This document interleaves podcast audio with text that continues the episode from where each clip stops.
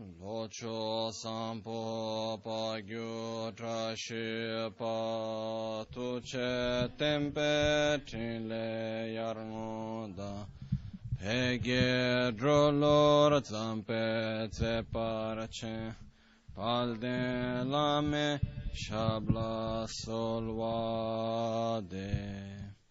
ॐ Vajradara Sumati सुमतिमुनिष्ठ Uta Vardanya Shri Bar Varsa Manya Sarva Siddhi Hum Om Guru Vajradhara Karma Uta Vardanya Shri Bar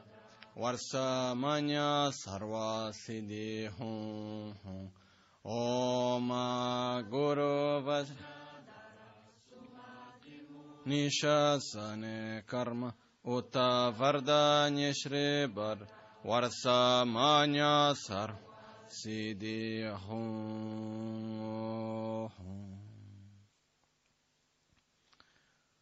Pakyuke kudan dagi lo, pakyuke sondan dagi nga, pakyuke tudan dagi ten yerme chintu jingi lo. Makyuke kodan dagi lo, makyuke sundan dagi nga, makyuke tukdan dagi ten yerme chintu jingi lo. Om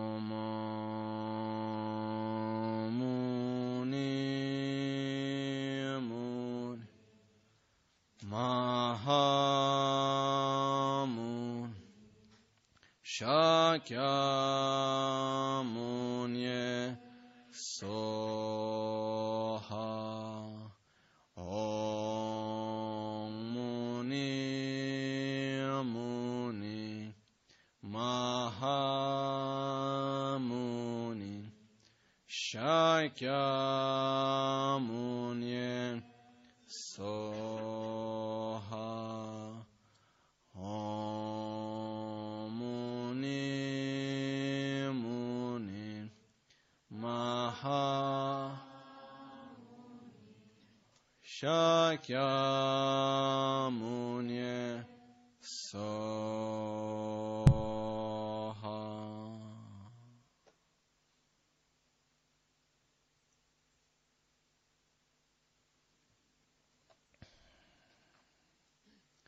Buonasera.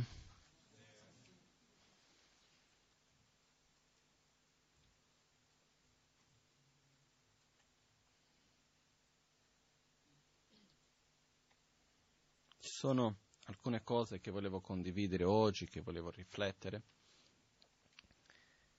E la prima parte da un concetto molto semplice che ho letto, imparato un po' di tempo fa, e che effettivamente alla fine si ritrova sempre molto reale e pratico.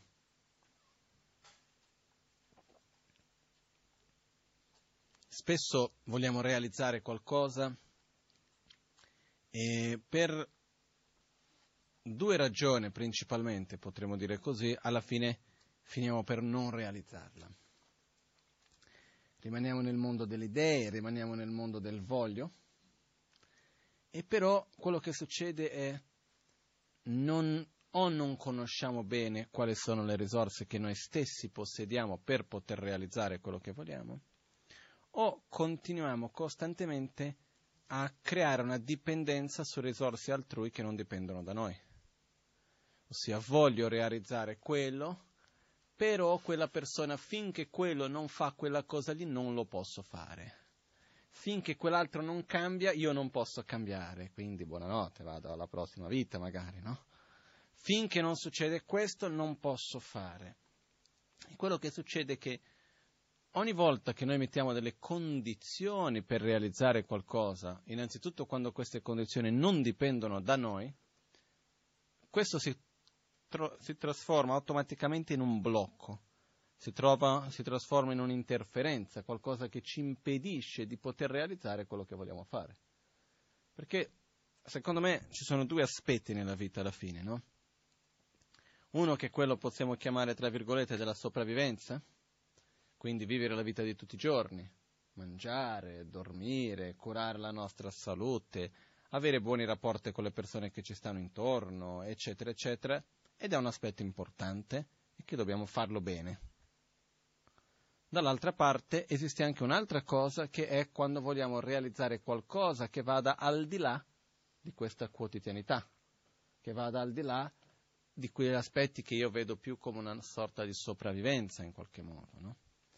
E qui possiamo entrare in varie cose, si può entrare dal voler imparare qualcosa di nuovo, Qua si può entrare dal voler realizzare qualcosa nel campo dell'arte piuttosto che nello sport, piuttosto che di aiutare persone, o anche relativo al nostro proprio lavoro, fare qualcosa anche col motivo di poter portare qualcosa agli altri, di lasciare qualcosa alle altre persone, anche alle generazioni future, che non sia però una necessità vincolata alla vita di tutti i giorni. È un stimolo in più che abbiamo. Questo purtroppo è qualcosa che spesso non accade. Spesso passiamo a vivere la nostra vita unicamente nella prima area della sopravvivenza in se stessa, che in realtà in se stesso non è che ci sia nulla di male in questo. Nel senso che nel momento nel quale io ho una vita molto regolare, diciamo, e sto bene in questo modo, sono felice, sono contento, sono soddisfatto, vivo in armonia, va benissimo è ottimo. Però quello che succede spesso è che abbiamo anche una volontà di fare qualcos'altro. Ognuno di noi ha delle nostre caratteristiche particolari, ognuno di noi ha delle qualità diverse. E vogliamo spesso trovare il modo di come poter manifestare queste nostre qualità, come poter fare qualcosa. E credo che il miglior modo in assoluto sia quello di fare qualcosa che porti del beneficio ad altri. No? Se noi guardiamo spessissimo, quello che si cerca è di fare qualcosa che porti il riconoscimento alla propria immagine. No? Io stavo leggendo, in realtà sto ancora, perché è il libro che leggo ogni tanto per dormire, ma visto che negli ultimi tempi dormo poco, e quando arrivo a dormire mi sdraio a letto e crollo, non c'è neanche, l'ultima volta ho letto mezza pagina e sono dormito, poi è un, un libro pure noioso, è buono per addormentarsi, che parla un po' della storia della matematica, raccontando un po' tutte le te- le teorie, eccetera, eccetera. E la cosa che mi ha sconvolto un po' di questo libro è vedere che la maggioranza di questi matematici brillanti che hanno inventato le cose incredibili, eccetera, ciò che li spingeva a passare una vita, almeno quello che viene raccontato nelle loro biografie e così via, ciò che li spingeva spesso, spessissimo, a passare una vita a ricercare un teorema, di capire di qua, di là, era il fatto di poter lasciare impresso il loro nome insieme a un teorema. In modo che in futuro, che ne so, c'è il teorema di Pitagora, perciò qualunque nome ci sono tanti di questi che rimangono il loro nome nella storia, no? Quindi quello che li spingeva dinanzitutto era che il loro nome rimanesse lì. Ed è qualcosa che io l'ho visto mi è rimasto, mi è sembrato un po' povero, non lo so, questo mi è un po' dispiaciuto in qualche modo. Però un, riflette molto bene quello che spesso facciamo. Spesso noi dedichiamo il tempo, la nostra energia per realizzare qualcosa per una ragione e spesso questa ragione rientra nel nostro proprio riconoscimento.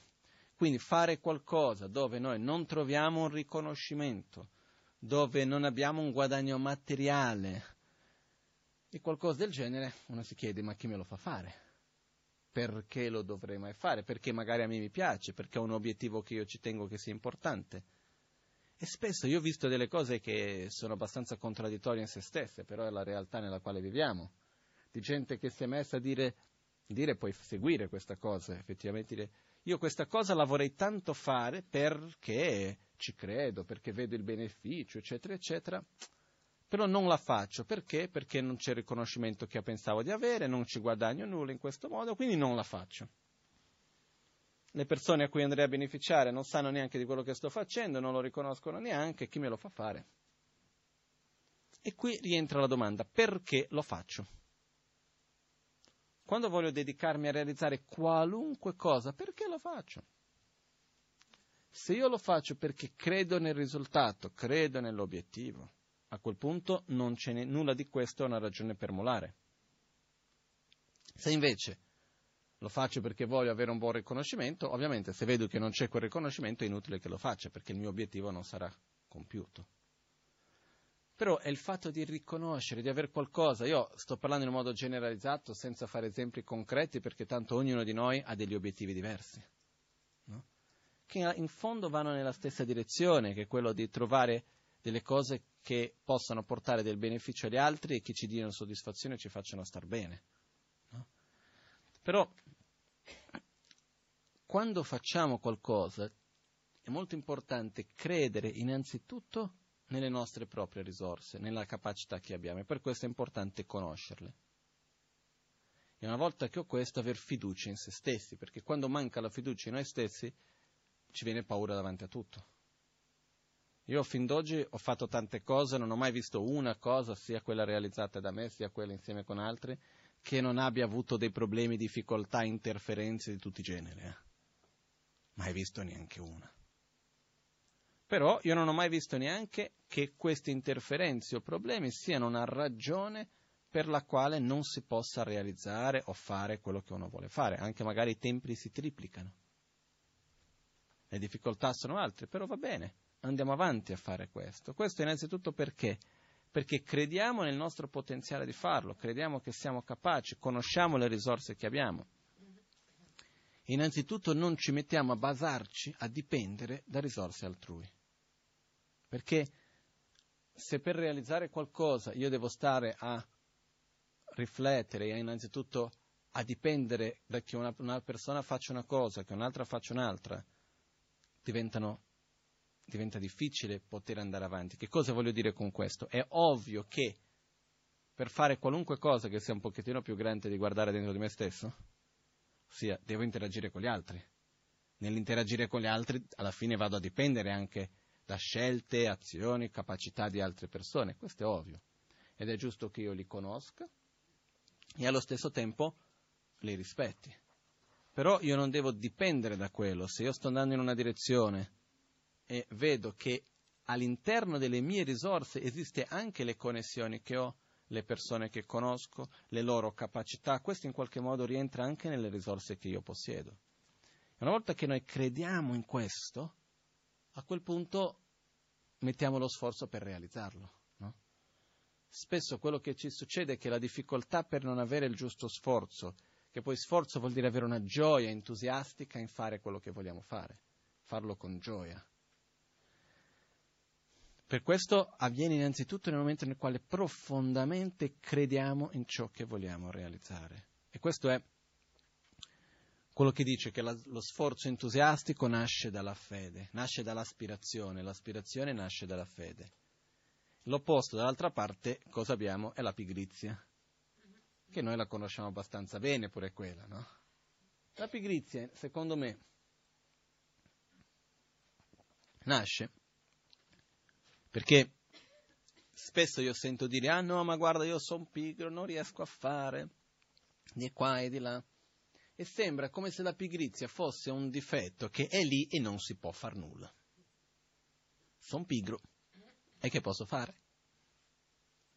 E invece, guarda, secondo me tutti noi abbiamo già avuto questa esperienza, sia con noi stessi, sia osservando altri. Che cosa succede a una persona che è molto pigra quando trova un obiettivo importante. Continua pigra? No. C'è da fare. Dice, ma guarda questo prima per fare quelle due cose ci voleva tre ore, non le voleva mai fare, guarda adesso come corre. Perché? Perché ha uno stimolo, perché crede in quello che sta per fare, crede in quello che sta facendo. Questo che cosa ci fa vedere? Che il vero problema della pigrizia non è la pigrizia, ma le cause che la portano. Io sono pigro davanti a qualcosa quando io non credo nell'importanza di quel qualcosa. Se io per esempio sono pigro per studiare, a scuola ero terribile. Io quando andavo a scuola, per quello che ho molato presto, avevo 12 anni, quindi... Però quando andavo a scuola, se c'era una materia che vedevo il significato, che mi piaceva, che davo valore, studiavo tanto, ero bravo, andavo bene. Però quando c'era qualcosa che mi sembrava una cosa inutile, poteva succedere di tutto. Alla fine bocciato proprio non ero, però non è che andavo così bene. E da lì ho visto già da subito che in realtà alla fine non mette sforzo quando vede il significato in qualcosa, nel lavoro, nei rapporti con le altre persone. Per dire, mantenere un rapporto con una persona è qualcosa che è naturale, spontaneo, sempre liscio per dire, o è qualcosa che richiede un certo sforzo? Richiede un certo sforzo, questo certo può essere anche grande, no? Perciò, quello che accade è, se io ho davanti a me una persona a cui io non ci tengo più di tanto avere buoni rapporti con quella persona, quanto grande sarà lo sforzo che metto? Piccolo se no niente, nulla. Se invece una persona che ci tengo per mille ragioni, possa essere per il lavoro, perché è un cliente importante piuttosto che il capo, una persona per amore, per amicizia, per, ins- per qualunque ragione che sia essa, metto uno sforzo diverso per mantenere buoni rapporti, no? Perché? perché è importante avere quella persona come amica mia, perché poi dopo così potrò fare di qua e di là, c'è questo, quell'altro, eccetera, eccetera, eccetera. La stessa cosa si ripete in tutti i diversi aspetti. Nel curare una malattia. Se io ho un qualcosa che io ritengo che sia importante guarire veramente, metterò il giusto sforzo per guarire. Se io ho qualcosa che non do tanta importanza a quel qualcosa, per esempio il dolore, no? Il dolore, secondo me, è sacro, l'ho già detto tante volte. Perché quando abbiamo un dolore nel corpo è il nostro corpo che ci dice guardi che c'è qualcosa che non va. Immaginiamo cosa sarebbe non avere il dolore. Perciò io posso avere un dolore e dire corpo stai zitto, prendo una pasticchia. Qualcosa che lo faccia, no, un antidolorifero, in modo che così non sento più il dolore e vado avanti. Però io non ho ascoltato il mio corpo non sono andato a vedere, quindi non, non ho dato importanza a quello, perciò non ho messo lo sforzo necessario nel processo di guarigione di quello che c'è. La stessa cosa avviene con i problemi sociali. Io sinceramente guardo in giro intorno e mi chiedo quando è che capiremo, parlo in un modo generalizzato, cosa vogliamo fare. Perché Adesso non voglio stare qua a parlare di politica e nient'altro, ma non è qua la politica, ma il fatto che si parla che c'è la crisi, che è un dato di fatto. Ci sono però, per me non è una crisi economica quella che stiamo vivendo. Più che una crisi economica, se noi osserviamo bene quello che succede che abbiamo avuto, poi adesso faccio una parentesi veloce, non voglio entrare in questo discorso, però abbiamo avuto, quando c'è stata la rivoluzione industriale, è cambiato abbastanza la nostra società da una società che era più familiare, eccetera, eccetera, è stata ristrutturata per dare studio e stile di vita per l'impresa. Ormai la società è cambiata, però tante impostazioni sono rimaste le stesse. Anche il nostro modo, lo stesso tipo di studio, le educazioni che noi riceviamo sono tutte impostate per servire a un certo tipo di economia che non esiste più.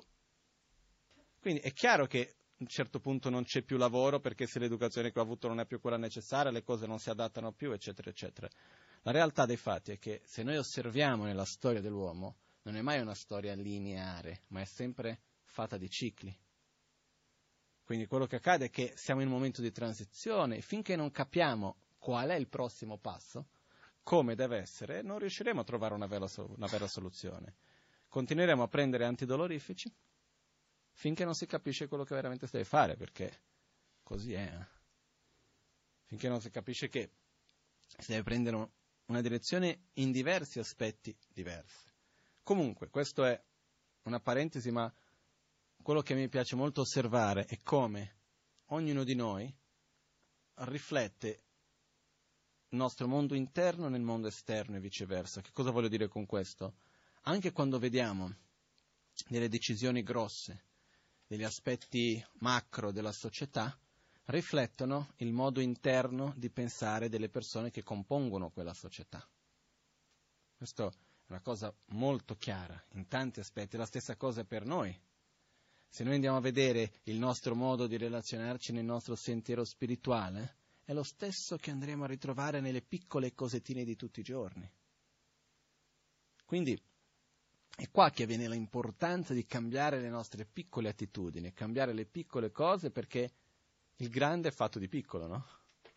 Non esiste l'intero senza le parti che lo compongono, effettivamente. Perciò è importante cominciare dalle piccole cose. Quindi, noi di solito viviamo in una, spesso viviamo in un certo conflitto. Questo conflitto avviene fra la parte concettuale del io lo so e la parte più emozionale di quelle io sento, io sono, io faccio. No? Quante volte non ci siamo trovati davanti a una cosa? Sì, ma io lo so. Quando c'è questo ma io lo so vuol dire che non faccio quello che so. No? Non ho una coerenza emozionale e nella mia realtà delle azioni, delle parole, delle azioni fisiche, eccetera, che sia coerente con quello che io so che sia il più giusto. Perciò, questa è una cosa che accade spesso a noi, di arrivare a questo sì, io lo so. Questo avviene in particolare, per esempio oggi stesso parlavo con una persona, oggi ero a Padova, dove stiamo vedendo gli stampatori che stiamo preparando i dipinti per il Tempio ad Albagnano. Parlavo con una signora, lì stavamo facendo due chiacchiere eh, e a un certo punto dalla stampa siamo arrivati alla meditazione. Parlando di questo, io ho detto, guarda, non è che ci vuole molto. Se uno riesce a fermarsi 10 minuti al mattino, 10 minuti alla sera, già fa una grossa differenza. E la risposta è stata la stessa di spessissimo che sento, sì lo so, però non ho tempo. Il tempo si crea. Il tempo non è che si può acquisire tempo. Eh. Il tempo è quel che è. Uno si sveglia, a un certo punto, va a dormire, il tempo è quel che è. Anche se il tempo è totalmente relativo. Però il tempo dell'orologio è quel che è. Non è che posso ah, non ho tempo, cerchiamo di prenderlo da qualche parte. Il tempo quel che è. Per dire, ah, non ho tempo per meditare. Nelle 24 ore, se noi le dividiamo, non ho 10 minuti per meditare. Trovo il tempo per leggere il giornale? Sì. Guardarmi un film? Anche. Parlare di cose inutili e spesso distruttive? Anche leggere, che ne so, chi, io, che ne so, quelle cose abbastanza, anche se non ci fosse quello non si venderebbero così come si vendono. Trovo il tempo, che ne so io, per uh, lavarmi, mangiare, per fare tante di queste cose, trovo, no? E perché non devo avere il tempo per meditare? Per una semplice ragione, non do importanza, non voglio. In fondo la, ragione, la risposta è non voglio quello che noi non riusciamo a fare, in gran parte, è perché non lo vogliamo fare. Non è per non riuscire. Ed è qua proprio che rientra quella distanza che esiste tra il sapere e l'essere. Perché quello che io so ma non faccio vuol dire che devo sapere meglio. Vuol dire che devo comprenderlo profondamente e passare dalla testa verso il cuore. Devo crederci, devo sentire quella cosa profondamente, no? Io adesso una cosa che non era in programma di dire, però rientra nel, nel contesto. Ho avuto un'esperienza in queste ultime due settimane molto bella, che è quella di fare qualcosa verso cui mi ho un grande piacere di fare, con tanta gioia, tanta determinazione, e per poter realizzare quello, il punto nel quale sono arrivato, questo ha richiesto il mio tempo in modo un po' particolare, che voleva dire, non so, 16-18 ore al giorno per tante notti senza dormire neanche un minuto, no? E quello che ho visto è che, par- riflettendo in questo, poi parlando un attimo con la Magancia quando ho trovato che parlavo di questo, la cosa bella è che ho avuto un'esperienza simile, non posso dire lontanamente uguale, però simile, di quello che, per esempio, ho, nel senso, ho creduto, ho sentito che è possibile fare quello che prima avevo solo letto, che quando si entrano nei ritiri di meditazione, poter fare la meditazione per 18 ore, 20 ore al giorno. Ed è una cosa fattibile. Dipende da che cosa? Dalla determinazione che abbiamo, dal piacere che abbiamo in quel che facciamo, dalla forza che mettiamo in quello che, in quello che facciamo. Che quando noi facciamo qualcosa che ci piace, che ci dà soddisfazione, che ci dà gioia, che noi crediamo nel significato, nel perché, eccetera, eccetera, stanchiamo molto meno il corpo, riusciamo a riposarci molto di più in un tempo corto, che quando siamo tutto il giorno senza far nulla, pieni di pettegolezzi, invidia, gelosie e di qua e di là. Uno si stanca di più a non far nulla che a fare tanto di qualcosa che sia significativa. Molto di più. Per questo quello che succede è quando noi non riusciamo a fare qualcosa, la principale ragione è che non lo vogliamo fare. Non è che ci dobbiamo sentire in colpa, non lo voglio fare, no, dobbiamo evidenziare dov'è il problema per cercare la giusta soluzione. Perché noi abbiamo anche la tendenza di avere il senso di colpa e di nasconderci dietro il senso di colpa. Perché che cosa è questo? È facile avere il senso di colpa sì, lo so, lo dovrei fare, ma non lo posso fare, non riesco a farlo, quanto sono stupido, quanto sono debole di qua e di là. Mi trovo gli, aggettivi che vogliamo e diciamo con il senso di colpa che non riusciamo a fare qualcosa. Però che cosa succede? In questo sentirmi in colpa che non riesco, cosa faccio? Mi nascondo, mi rimango lì, mi trovo un'area di comfort che all'interno di quello, quello sì, lo dovrei fare, però non lo posso, non sono capace, quindi non faccio neanche lo sforzo per esserlo, per farlo. Invece di avere il senso di colpa, se uno dice che non sono riuscito, bene, adesso si fa, finita, non, non, senza altre storie. Perché sono riuscito, perché non sono riuscito, cosa avrei dovuto, cosa non avrei dovuto, perché di qua, perché di là. Se credo in qualcosa, se voglio qualcosa, metto lo sforzo per farlo, punto. Quindi, ci sono due tipi di cose che dobbiamo realizzare, e poi alla fine vanno insieme, però possiamo dividerli. Uno sono le realizzazioni esterne, come in questo caso di questi giorni, posso fare l'esempio mio, voglio realizzare tutti i muri dipinti su al Tempio di Albagnano, ok, bene, cosa c'è da fare? Mi vado a programmare tutto quello che c'è da fare, eccetera, eccetera, mi metto a fare con tutte le risorse che ho. Questo è un tipo di progetto, programma, un tipo di sulla quale un tipo di obiettivo. Che per tutti noi è molto più facile gli obiettivi esterni. Perché? Perché riusciamo a vedere bene l'inizio, metà, fine. Okay? Abbiamo anche dei mezzi molto validi per misurare i risultati di quello che stiamo facendo. Un altro tipo di obiettivo è un tipo di obiettivo interiore, Voglio rimanere calmo e sereno indipendentemente dalla situazione nella quale mi trovo.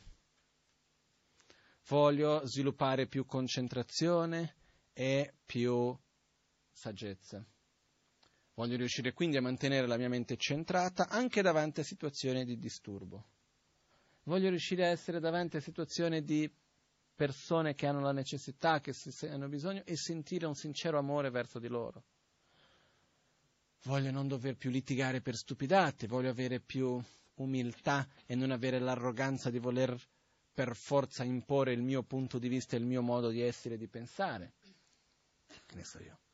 Qua possiamo porre tanti obiettivi. Voglio non sentire più rabbia, voglio non essere più geloso, più invidioso, voglio riuscire a vivere presente nel momento presente e non stare sempre a rivedere il passato e prevedere il futuro. Qua possiamo fare di progetti, eh? Però uno alla volta, non due. Prendiamo uno alla volta. Che cosa voglio fare? La cosa bella di questo è che anche finito uno c'è un altro. Non, non, non, non c'è da preoccuparsi che uno si annoia. Finito uno c'è un altro e per un bel po', non è che... Io almeno quando guardo il mio percorso e comincio a mettere la fila una dopo l'altra le cose da fare, vedo che c'è un bel po' da fare. Però la cosa più importante in questo è aver fiducia in se stessi, credere nel nostro potenziale e quindi credere nell'obiettivo. Se io mi metto e dico voglio essere una persona più equilibrata, non ho voglia di stare lì a perdere la mia pazienza, a perdere il mio equilibrio perché uno ha detto, perché l'altro ha fatto, perché uno ha, la, uno ha fatto la faccia bella e l'altro ha fatto la faccia brutta. Non, non ho voglia. Questo diventa una determinazione per me e quindi metto lo sforzo per farlo. Ho consapevolezza durante il giorno di questo mio obiettivo, comincio, ci sono diverse pratiche che ci aiutano a questo. Quindi in questo modo vado gradualmente ad andare verso quella direzione. Però tutto dipende innanzitutto del nostro sforzo interiore, dell'obiettivo che noi abbiamo. E poi la cosa che c'è degli obiettivi interni, che è un po' diversa, è che sono ibridi, nel senso l'obiettivo è interno, però esistono metodi esterni che ci aiutano a raggiungerlo. Uno dei metodi che veramente aiuta tantissimo è la meditazione stessa. Semplicemente. L'ABC della, per me non è neanche l'ABC della meditazione, è l'A. La B viene dopo. È semplicemente sederci per un attimo, osservare la respirazione, fra un po' lo faremo insieme. Osservare la respirazione, lasciare che la mente ritorni presente nel momento presente e tutti gli altri pensieri che sorgono nella mente li lasciamo passare nello stesso modo che vengono, li lasciamo andare via. Perché la nostra tendenza qual è? Arriva un pensiero, ci aggrappiamo a quel pensiero, andiamo via col pensiero e poi a un certo punto ci troviamo persi da un'altra parte. A quel punto dobbiamo ritornare, certe volte facciamo anche un po' fatica di trovare la strada per tornare. Quante volte non è successo di star parlando con qualcuno a un certo punto non capisci più quello che l'altra persona sta dicendo? Perché la mente è andata chissà dove. Io questo, io avevo un compagno di, di studio, monastero, e ogni tanto avevo fatto lezioni private, io e lui con mio maestro. In realtà erano sue lezioni private, io sono andato insieme. E lei era una persona, è ancora una persona, la voglio tanto bene, però quando avevamo insieme era una, persona, una persona estremamente buona, con un bellissimo cuore, molto umile, bellissima persona, però con un deficit di attenzione abbastanza alto e quindi nelle lezioni era un po' faticoso, perciò lui era lì, no? tutto seduto, rispettoso, che stava lì durante la lezione. Mio maestro parlava, spiegava le cose. Ogni tanto lo guardava e diceva, scende l'aereo, torna, andiamo ad atterrare. E lui, ah sì, sì, scusi, perché era lì e dalla faccia si vede già che non è più lì. E quindi lui aveva, mio maestro aveva trovato il metodo che lo insegnava quando dava lezioni particolari a lui, faceva 5 minuti, poi diceva che cosa ho detto? Lui doveva ripetere, ok, ci siamo, ok, il prossimo punto è questo. E così andava avanti, perché bastava un pochettino molare che lui andava. E poi dopo per ritornare faceva un po' fatica. E non è niente di particolare questo, è qualcosa che secondo me chi di più, chi di meno lo facciamo tutti. Ovviamente è qualcosa che si può imparare a non fare e che serve in tutti gli aspetti della vita. Dal piacere al lavoro, al sentiero spirituale e all'illuminazione.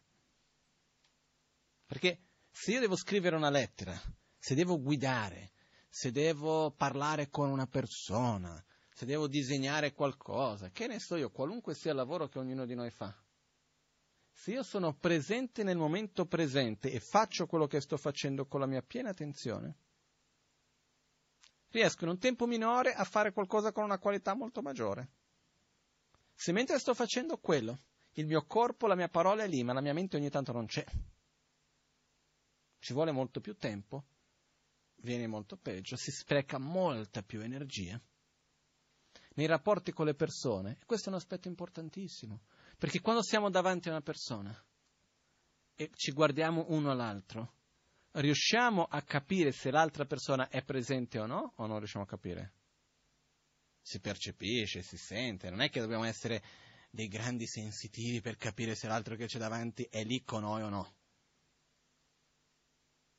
Veramente ci vuole poco.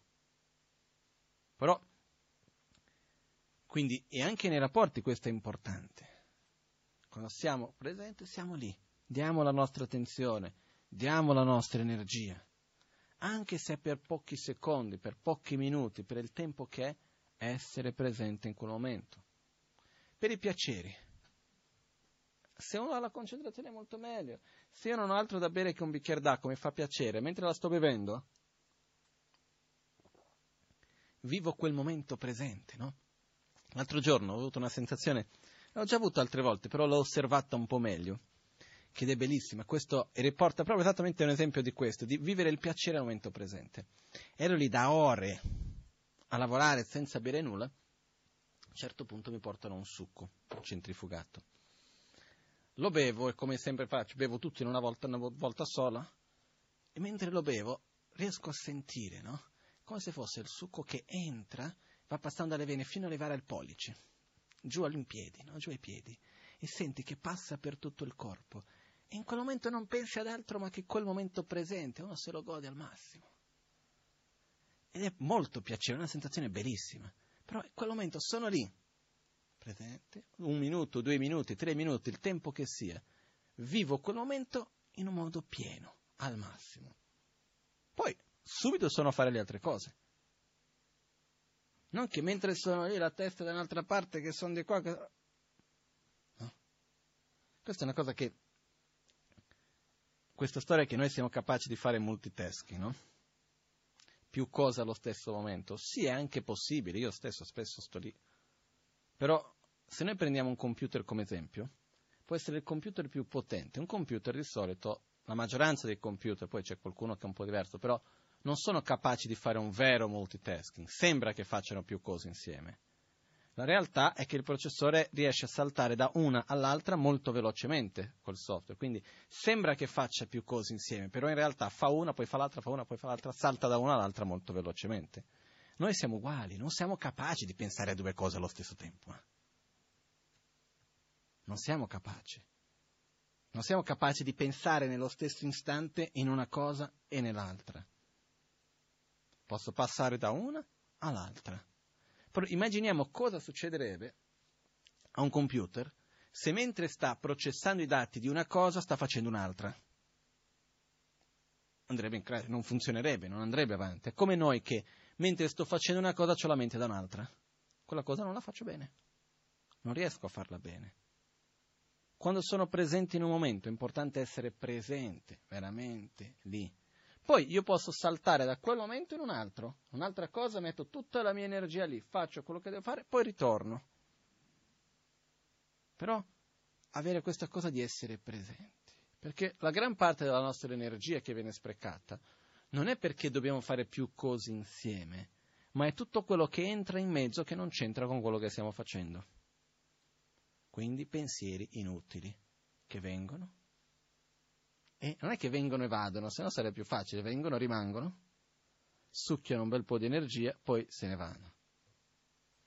Perciò, una delle cose importanti in questo nostro processo interiore per sviluppare qualunque qualità è sviluppare uno stato migliore di concentrazione. Riuscire, la concentrazione è più che altro domare la nostra mente, avere controllo su noi stessi dire alla mente, mente stai ferma qui e lì rimane. Ok, adesso vai di là e a quel punto vai di là. Noi di solito diciamo, mente stai qui, Poi guardiamo dall'altra parte, quando torniamo non è più lì, è andata a fare un giro. Poi fossero dei giri veloci, più facile, no? Invece ogni tanto ci sono dei giri belli lunghi, poi un giro porta un altro una cosa bella da fare agli inizi per aiutarci a riportare la mente al momento presente è quella di osservare la mente. Quando vediamo da un momento all'altro che la mente è da un'altra parte, torniamo indietro. Facciamo tutto il passaggio di tornare indietro fino ad arrivare al momento dove eravamo. Facendo questo più volte ci aiuterà successivamente ad accorgerci più velocemente quando cominciamo ad andare fuori strada quando la mente comincia a perdersi. E poi con la meditazione questo ci aiuta veramente a avere questo controllo, perciò sederci, osservare la respirazione, tenere la mente ferma sul respiro e qualunque altro pensiero che venga, così come viene, lo lasciamo andare via. Perché è particolare, perché quando viene un pensiero nella meditazione, se devo fermare questo pensiero, non va bene, l'ho già data troppa importanza. A quel punto l'ho, l'ho, l'ho, già preso, messo mano, è fatto di colla questi pensieri, quindi lo tocchiamo, ormai non si può più. Quando sono lì, arriva un pensiero, così come arriva, lo lasciamo passare. Non devo giustificarlo, non devo giudicarlo. È un po' come un metodo che possiamo magari farlo adesso ho già fatto altre volte insieme, che all'inizio della meditazione osserviamo i nostri sensi. Perché cosa succede? Se io comincio a osservare tutto ciò che sento, per esempio, comincio a sentire diversi rumori di diversi tipi, fino ad arrivare al rumore, al suono della mia propria respirazione. Se io osservo tutto questo ma non do importanza a loro, è come se lasciare che l'informazione viene e se ne vada. Se io comincio a dare importanza a questo è il suono di questa cosa, quello e quell'altro, sto sentendo questo per questo, e lì sono fregato perché sono finito, ormai la mente andrà verso queste cose. Ed è normale che mentre siamo durante la nostra meditazione sentiremo dei rumori che prima non sentivamo, sentiremo da qualcosa nel tatto che non c'era prima, vengono altre sensazioni, pensieri e così via. Perciò dobbiamo lasciarli passare, lasciarli scorrere davanti a noi, come se nulla fossero. No? So, è mai capitato voi di guardare la tv e a un certo punto star vedendo che ne so, una pubblicità, qualcosa del genere, e non dare importanza a quello che sta passando davanti agli occhi e lasciarli passare, se uno ti chiede che cosa hai visto non sai neanche rispondere? Succede, no? cercare di fare lo stesso con i nostri pensieri almeno. Sono lì, vengono e vanno. Senza quindi giustificare, senza spiegare, senza stare lì a giudicare questo e questo, quello e quell'altro, sto avendo questa sensazione perché di qua, perché di là. Per esempio, ho caldo, perché ho caldo? Perché magari quella finestra dovrebbe essere aperta, la mente è già andata. Ah, c'è questo rumorino di qua, di che cos'è? Sarà di quella cosa lì che come mai è qua? La mente è andata, da qui va da altre parti. Quindi non seguire le diverse informazioni che ci arrivano, ma rimanere fermi nel nostro obiettivo in quel momento che è domare, controllare la nostra mente, concentrati sulla respirazione. Okay? Questo ci aiuterà a realizzare qualunque tipo di obiettivo. Il fatto di avere controllo della nostra mente, di quello che voglio realizzare, di direzionare bene quello che vogliamo. Che poi è una cosa molto bella, perché quando abbiamo qualcosa da fare, abbiamo un progetto chiaro, abbiamo un obiettivo chiaro dentro di noi, alla fine dei conti la giornata è fatta delle ore che ha. E se io non, do, non ho spazio per pensare a stupidate, non ci sono. Perché ho altro da fare. Ah, ma quella cosa lì Non so neanche che cosa sia, non, non voglio neanche di sapere.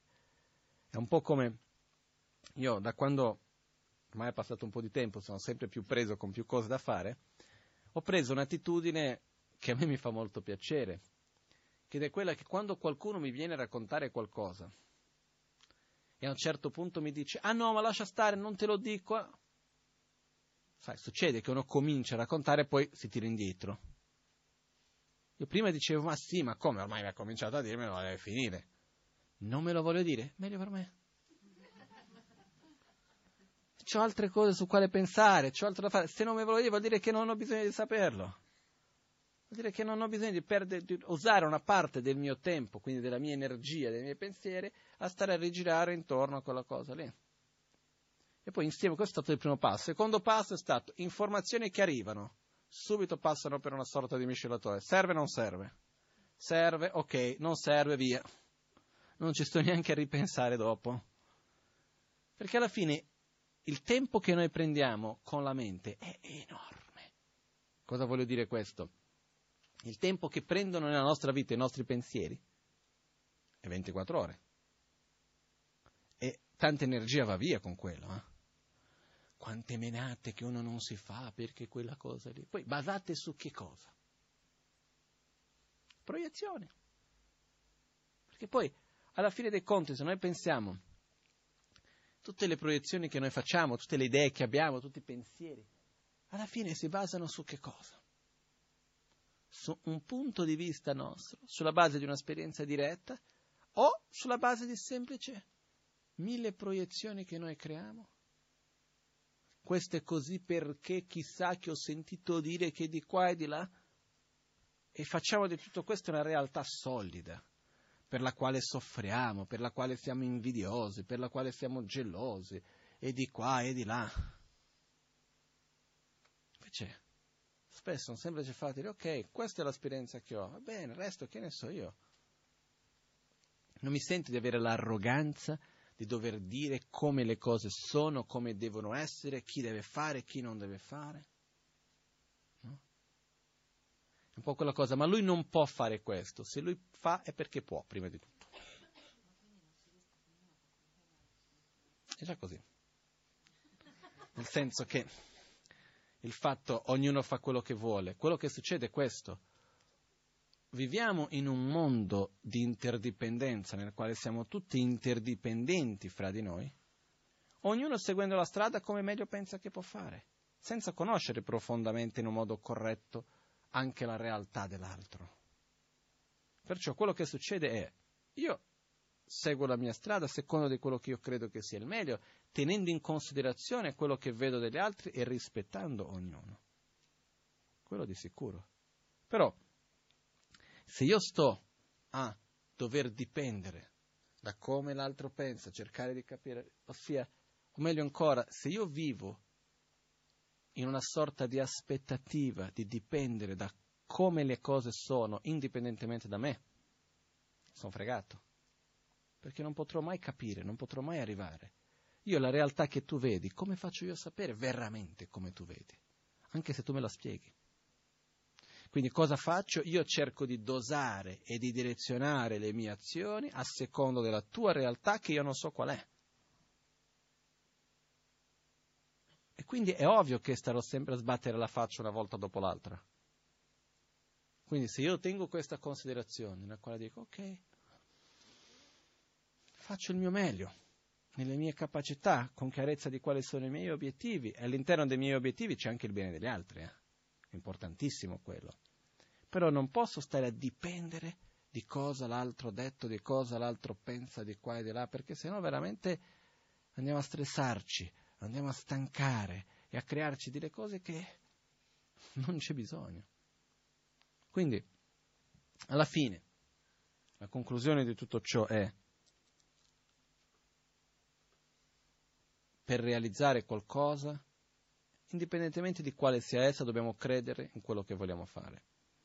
Se sia questo un obiettivo interno, come io credo che sia molto importante di avere, dobbiamo partire e seguire questa strada. È più difficile di obiettivi esterni perché non abbiamo mezzi di paragone, più, esistono anche, però sono più difficili, è più difficile di poter dire, ah ok, a che punto sono arrivato, chiedere a qualcuno, che non è proprio vero, perché si vede, quando uno non si arrabbia più, quando non è più geloso, più invidioso, sta meglio. Quindi esistono anche mezzi di paragone. E un buon mezzo di paragone per questo è quello che ho già spiegato altre volte, che fare la lettera nella quale di introduzione di se stesso. No? Ogni sei mesi ci sediamo, dettaglio, prendete delle date fissate, perché sennò poi uno si dimentica. Si prende ogni sei mesi un giorno che vado lì e devo scrivere una lettera, nella quale vado a fare una lettera di introduzione. Immaginiamo che chi va a leggere questa lettera deve essere capace di riconoscermi in mezzo a mille persone. Ci sono alcune regole per questa lettera. Non possiamo dire il nostro nome. Non possiamo parlare delle nostre caratteristiche fisiche non è che vado a dire, sai, sono un uomo, e capelli così, eh? mi vesto in quel modo, e per me sarebbe già più facile, sai, mi vesto in un modo strano. Già, no, non si può parlare di quello. Non si può parlare di che cosa facciamo dal punto di vista lavorativo nella società, ossia, ah, no, io sono là, mi insegno, no, non si può dire quello non si può parlare delle persone che ci abbiamo intorno, io sono il figlio di, il padre, il marito, la moglie, il capo, il dipendente, che ne so io. Non possiamo parlare di quello. Non possiamo uh, parlare delle nostre cariche per dire che io sono l'avvocato, io sono il dentista, io sono questo, niente di quello. E qualcuno mi chiede, e di che cosa devo parlare quindi? Come faccio a introdurre me stesso? non posso parlare del mio corpo, non posso dire il mio nome, non posso dire la mia età, non posso dire di chi sono figlio, di chi sono padre, quale riferimento hanno le persone, come faccio a farmi trovare, come faccio a dire chi sono. Io sono quella persona lì che quando qualcuno mi dice una parola gentile sono contentissimo, ma appena sento mezza critica mi butto giù per terra di sofferenza e tristezza. Sono quella persona che invece sono molto paziente. Ogni volta che c'è un problema riesco a gestirlo abbastanza bene, non mi lascio prendere dal problema, a non sia che quel problema riguardi quel tipo di situazione lì. Sono una persona che mi arrabbio molto facilmente. Ogni volta che si va a parlare della mia infanzia o qualcuno parla di qualcosa relativo ai miei genitori, state lontano perché viene fuori quello che non vorrei vedere neanch'io. Posso andare avanti con mille e mille spiegazioni che ognuno di noi ha. Sono una persona che ogni volta che c'è qualcuno che ha bisogno di qualcosa darei di tutto quello che ho e mi metto a disposizione. Sono uno che quando qualcuno mi chiede qualcosa piuttosto vorrei essere da un'altra parte perché non ho voglia di condividere nulla. Che ne so io, possiamo trovare mille cose di come siamo fatti interiormente. Quali sono le nostre caratteristiche interiori? Sono umile, sono arrogante, però se noi prendiamo queste caratteristiche e mettiamo in un modo generalizzato è più difficile da dire. Cerchiamo di vedere i momenti che noi viviamo e descriverli interiormente. Okay? Sulla base di questo facciamo questo, non preoccupiamoci di essere incoerenti, scriviamo a mano sulla carta, non usare il computer. Scrivo a mano questo, finito, bene. Non aver preoccupazione che una parte sia incoerente con l'altra perché noi siamo incoerenti con noi stessi spesso, perciò non ci sono problemi. Scriviamo tutto, chiudiamo una busta non far leggere assolutamente a nessuno. Okay? Questo è importantissimo, se no non farlo neanche. Prendiamo questa lettera, la facciamo, la mettiamo nella busta, non facciamo leggere a nessuno. Bene. Passati sei mesi, ci mettiamo, non apriamo la lettera, prima di tutto scriviamo una nuova lettera. Okay? La stessa cosa, andiamo a descrivere chi sono, eccetera Bene, quando abbiamo finito la nuova lettera, a quel punto apriamo la vecchia, la leggiamo e vediamo che differenza c'è. E vedremo che ci sono delle cose che noi ci eravamo anche dimenticate. Vedremo che gradualmente, man mano che ogni sei mesi facciamo questo, vedremo delle cose che sono sempre lì e non cambiamo. Vediamo altre cose invece che siamo riusciti a cambiare, cose buone che non c'erano prima, cose brutte che magari non c'erano prima, cose brutte che prima c'erano adesso non ci sono più. Vediamo un po' questo movimento interno che noi facciamo ogni giorno e che è molto importante osservare e direzionare noi stessi. Una volta che ho questa chiarezza posso direzionarmi con la mia consapevolezza nella vita di tutti i giorni a sviluppare quelle qualità che voglio sviluppare. Che poi è questo. Quindi, avere un obiettivo chiaro, direzionare la nostra mente bene verso quello che noi vogliamo e a questo punto mettere lo sforzo. Lo sforzo entusiastico, che la gioia in fare qualcosa nasce innanzitutto dalla certezza nel credere nell'importanza di quello che stiamo facendo.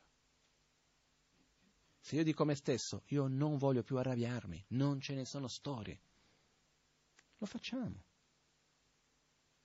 Io non voglio più stare a parlare del passato o del futuro, a rivedere, risoffrire il passato, a presoffrire il futuro.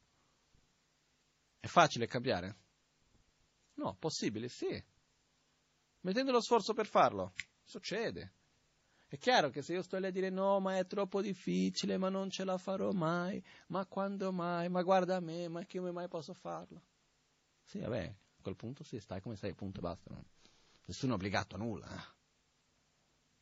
Però se vogliamo, facendo si può fare. Per esempio la meditazione. Quanto è difficile sederci e stare in silenzio per un'ora e mezza, con la mente ferma, concentrata, equilibrata. Da 1 a 10? Ma secondo me per tutti, eh? adesso vado a generalizzare per tutti, il vero numero è 4, 3.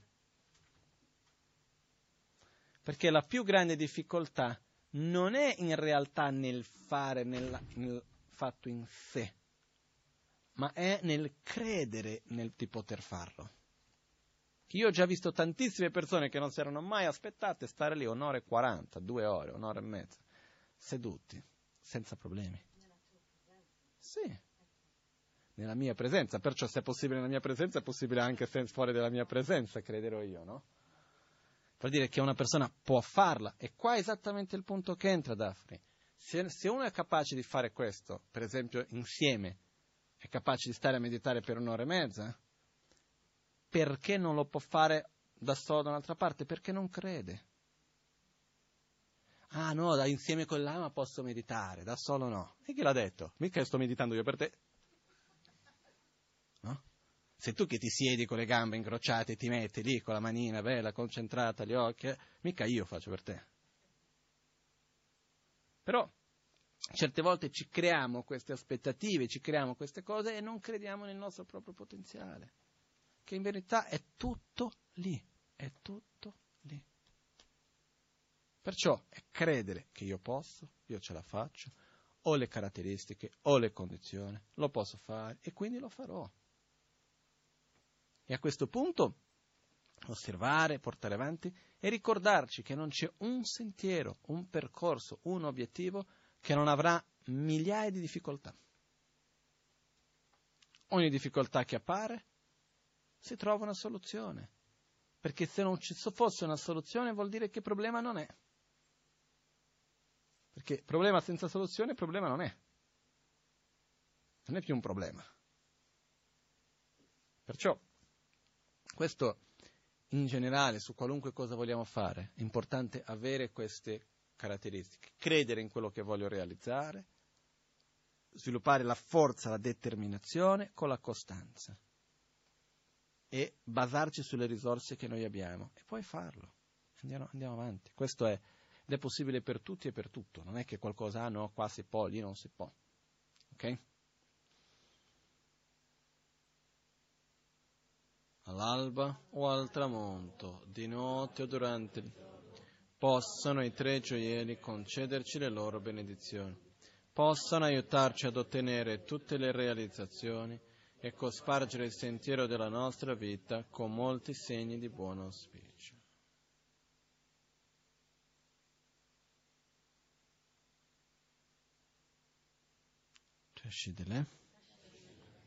Grazie a tutti.